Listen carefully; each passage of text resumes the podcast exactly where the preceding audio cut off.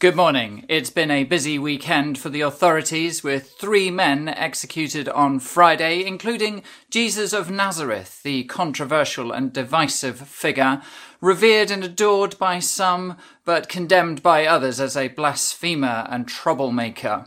He was arrested in dramatic fashion on Thursday night and after a speedy trial put to death on a cross on Friday morning. But now, this morning, reports coming in that one or two people have been to the grave and discovered that the tomb is empty. Surely stolen, some people are saying, and yet the only thing of value there, the linen clothes, were left behind. I'm just getting some fresh updates on this now, thank you. Ah, it appears that Jesus of Nazareth has been seen in person by some of the women who went to the grave, and and by a couple of people travelling along the road to Emmaus, and by a group of his disciples gathered in a locked room. This is a most extraordinary day. I've never seen anything like it. What a day. What a day.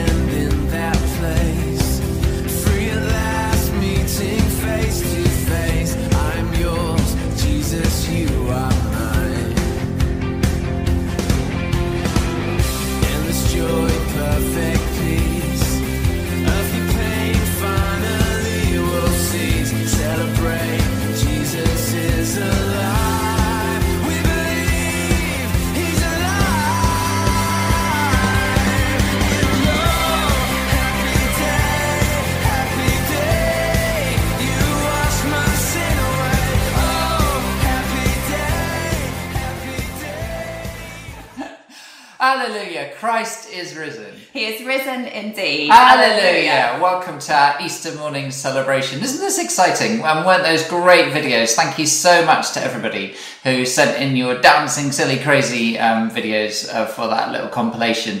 And if you're thinking, oh, I forgot to send one in, I didn't get round to it, uh, well, you've missed out this time, but look out for opportunities to join in over the next few weeks. We're going to keep making lots of interesting videos. Yeah, that's right. And hopefully you are going to be able to enjoy this all together as a family. There's no children's groups this morning because what we wanted to bring was a celebration suitable for all ages.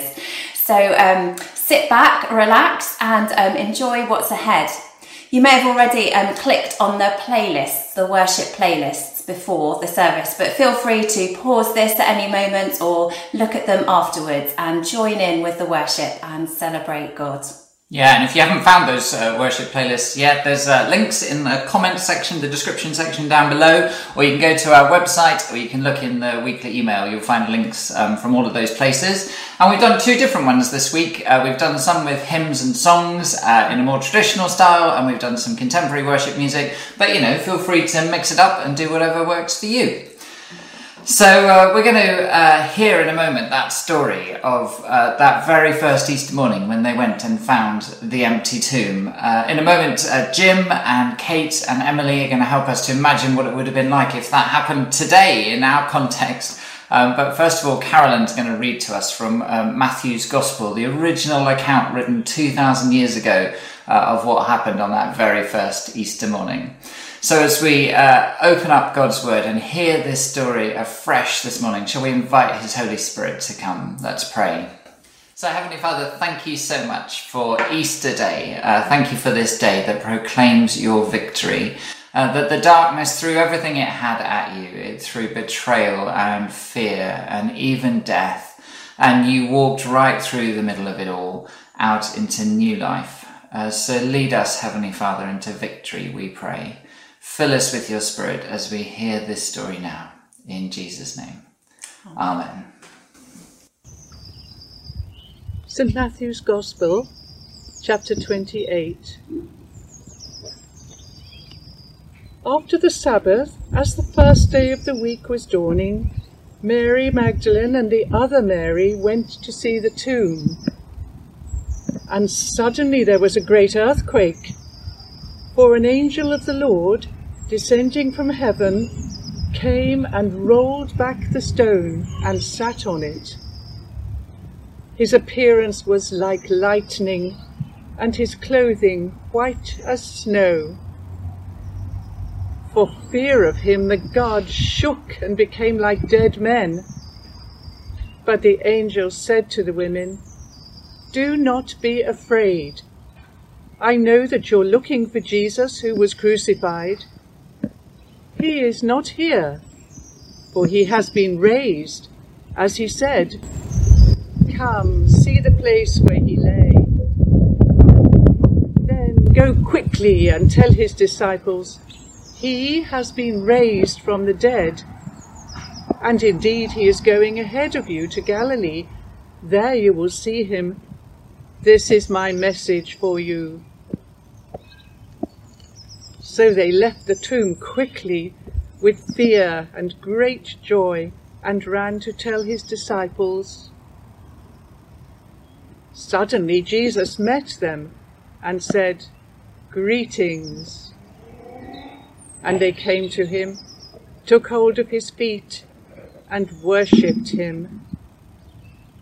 Then Jesus said to them, "Do not be afraid. Go and tell my brothers to go to Galilee.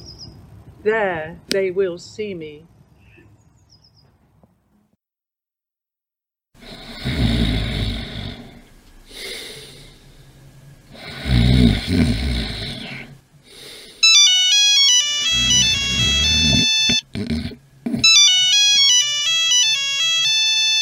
Come on, come on, pick up the phone. Oh, do you know what time it is? Oh, what's wrong? Oh, at last, hi, it's me. Oh, this had better be worth it. I mean, you looked at the clock recently. Listen, something amazing's just happened. Mary and I met early this morning. We went to the tomb where they'd put Jesus. We just couldn't leave him like that. We were going to plead with the soldiers to let us go in and put perfume on his body. It had all been such a rush after he died, and we wanted to sort it out properly. Are you mad? What about all the restrictions? Look, you can't be with anybody you don't live with. No travelling unless absolutely necessary. Look, you know the government are cracking down on it all. After everything that's happened, they don't want people gathering together. They think it's going to make everything worse. And there's you and Mary gallivanting off at heaven knows what time. Please, just listen. OK. It was really early. There was no one about. We knew the tomb was being guarded, but we thought we might be able to sweet talk our way in. Some of the soldiers aren't too bad anyway. So, when we got there, you wouldn't believe it. All the troops were gone, and that big rock they put across the entrance to the tomb was lying on the ground. Come on. No, it's true. Well, at first we were frightened and we were going to run away. Then Mary says, "Well, let's go in anyway. There's nothing stopping us." So we did.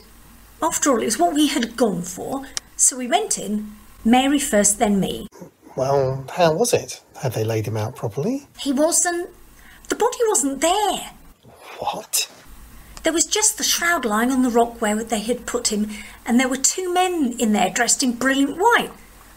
One sitting where his head would have been, and the other at the other end. Oh, OK. So they were keeping social distancing. All right, then. What's the punchline? Go on. Look, it's not a joke. Mary asked where the body was, and one of the men said that he wasn't dead. He was alive. Look, you know that's not possible. The Romans don't make mistakes. No one's allowed to take anybody off a cross until they're one hundred percent sure he's dead. Oh. Someone must have stolen the body. Well, that's what I thought. I said to Mary that we'd better tell somebody. I was all for heading back straight away, but she said she wanted to look around to see if there was any sign of him. So what happened? Oh, hang on, Mary's online. Mary, tell him what happened when we left the tomb. You just couldn't wait, could you? We agreed we were going to do this together. The most important thing in, like, ever. And you have to go blurting it out. Oh, stop being such a drama queen and tell him what happened.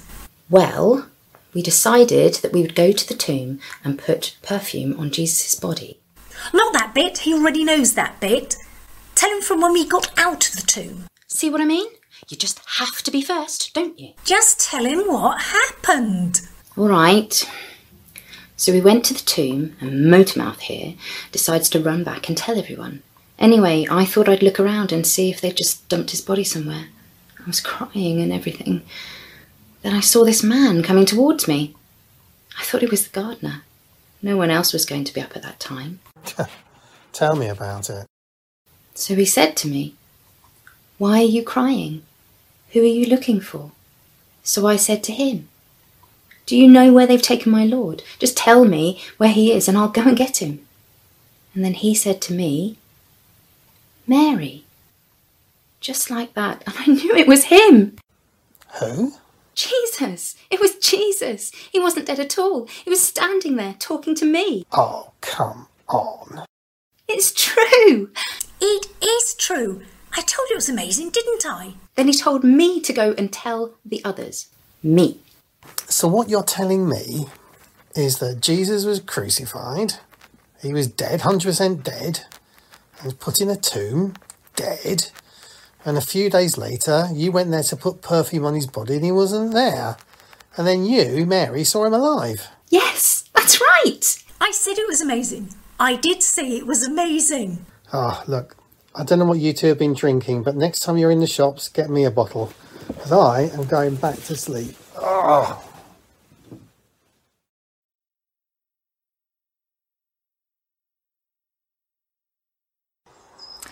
About ten years ago, Hazel and I uh, had moved to Weymouth. We just started living there, and uh, we thought it'd be interesting to go and explore one of Weymouth's main tourist attractions. It was called uh, Time Walk in Brewer's Quay.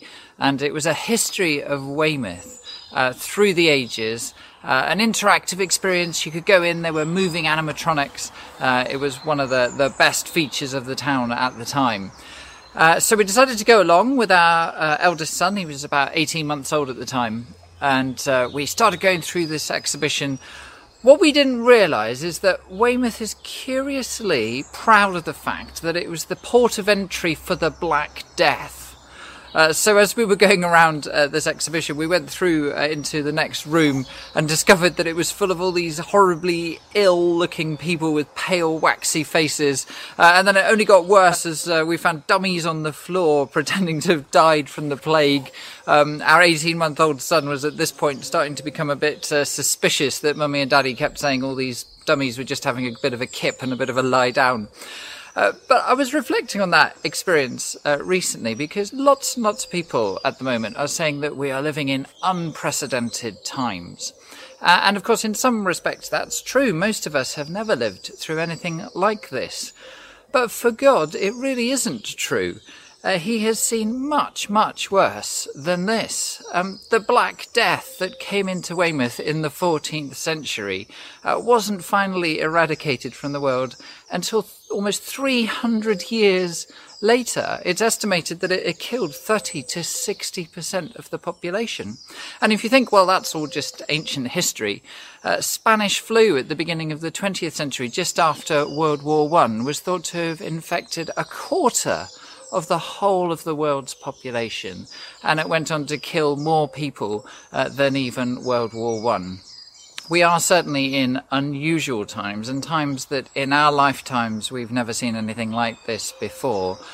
But actually God has seen stuff like this before. And the more I reflected on that, the more I remembered that Jesus' life, of course, wasn't a straightforward life either. He was born as a baby into a, a modest, if not a poor, household. He was born into a society that was living under occupation, uh, under the rule of the Romans, a fierce and callous nation uh, oppressing them. He uh, was somebody who, as he grew up and began to speak out publicly, was regularly accused of being blasphemous, Uh, of hanging out with the wrong people, of breaking all the rules, uh, of being unacceptable. And of course this all culminates in the events that we've been thinking about this week, in his betrayal by one of his closest friends, uh, in his arrest. Uh, he's put before a kangaroo court, he's uh, tortured with a view to getting him to confess to things that he hasn't done, he's uh, convicted and then executed in a very cruel and painful way. And as I reflected on the way in which Jesus' life was far from straightforward and far from lacking in suffering, there were two things that really struck me about the way that he lived. First of all, he didn't take these things on. You know, I, I suspect that if we lived in those times under occupation or in, in poverty or, or constantly being criticised, uh, we would have vowed to take these things on. We would have uh, uh, said that we were going to defeat them, uh, that we were going to overcome them, that we weren't going to be cowed by them. Uh, we would have sought to take them head on. But Jesus doesn't seem to do that. Uh, Jesus seems instead to trust God, to stay close to him, to trust that God is doing something that he maybe doesn't understand straight away, and to continue to declare the truths of who God is and what his kingdom looks like. And the second thing that struck me, not just that he didn't take these things on, but actually these things did have a really significant impact on him. It wasn't without cost. I think sometimes we think, well, God was, you know, Jesus was God, wasn't he? I mean, these things didn't really affect him in the same way that they affected us. But when you read the Gospels carefully, you see that they absolutely did affect him in exactly the same way that they affected us. Uh, you remember just before he feeds the five thousand, he's tired and he wants to go away somewhere quietly uh, with his disciples. But the crowd follow him and are harassing him at just the time when he wants to chill out a bit and relax. Uh, we find that when his friend uh, Lazarus Uh, becomes ill and dies suddenly, it moves him deeply, and he uh, cries at the tomb uh, and as he sees the impact it's had on all of his friends. Uh, we've seen him in Gethsemane in absolute agony at what lies ahead of him as he begins to see what God's plan looks like uh, and what it's going to take uh, to bring this hope and this salvation. Jesus suffers just as we suffered. And of course the Bible in other places, in Romans chapter five for instance, tells us that suffering, it's not a good thing, it's not something that we seek out, it's not something that God intended, but it does have consequences. It leads, Paul tells us, to perseverance, and perseverance leads to character, and character leads to hope. When we look at Jesus in all of these situations, what we discover is this profound trust in God. And on Easter Day, when we remember that having been betrayed and tried and executed, he rose again from the dead, that the power of God lifted him up out of the grave, we realize the source of his confidence. He knew, he knew in a deep and profound way that nothing was going to separate him from the goodness and the power of God. He knew as he was resurrected from the grave that even death was not stronger than the love and the power of God. Do you know, I think a lot of our fears, a lot of the things that we spend our time fretting about and worrying about, they all come down in the end to this fear of death. I mean, what are people going to do to us? What's the worst that could happen? Well, when we start asking those sorts of questions, we discover that what really lies at the bottom of all of our fears is death itself. And in the face of death on Easter morning, Jesus says really clearly, the love and the power of God is stronger even than death.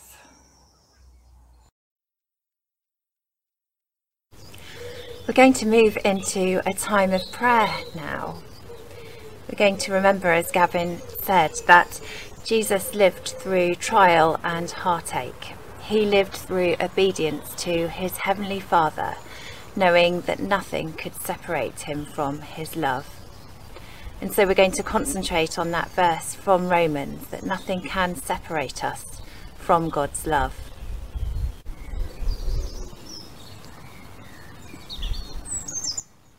For I am persuaded that neither death nor life, angels nor principalities, things present, things to come, powers, height, depths, created things, will be able to separate us from the love of God. So spend some time now on your own or with your family, just thinking and thanking God for all that has happened in the first Easter, all that has happened just for each one of you. Thank God that nothing can separate you from his love.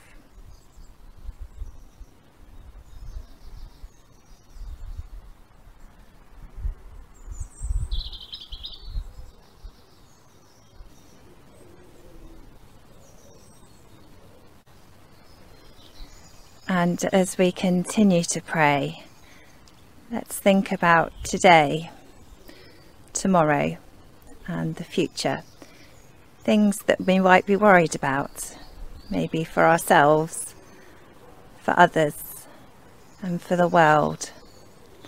And remembering that nothing can separate us from this love. Remembering the power of the resurrected Jesus. Place those things into Jesus' hands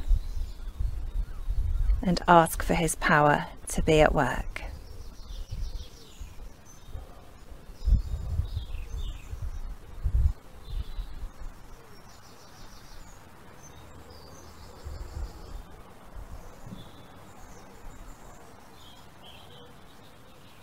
For I am persuaded that neither death, life, angels, principalities, things present, things to come, powers, height, depth, created things will be able to separate us from the love of God.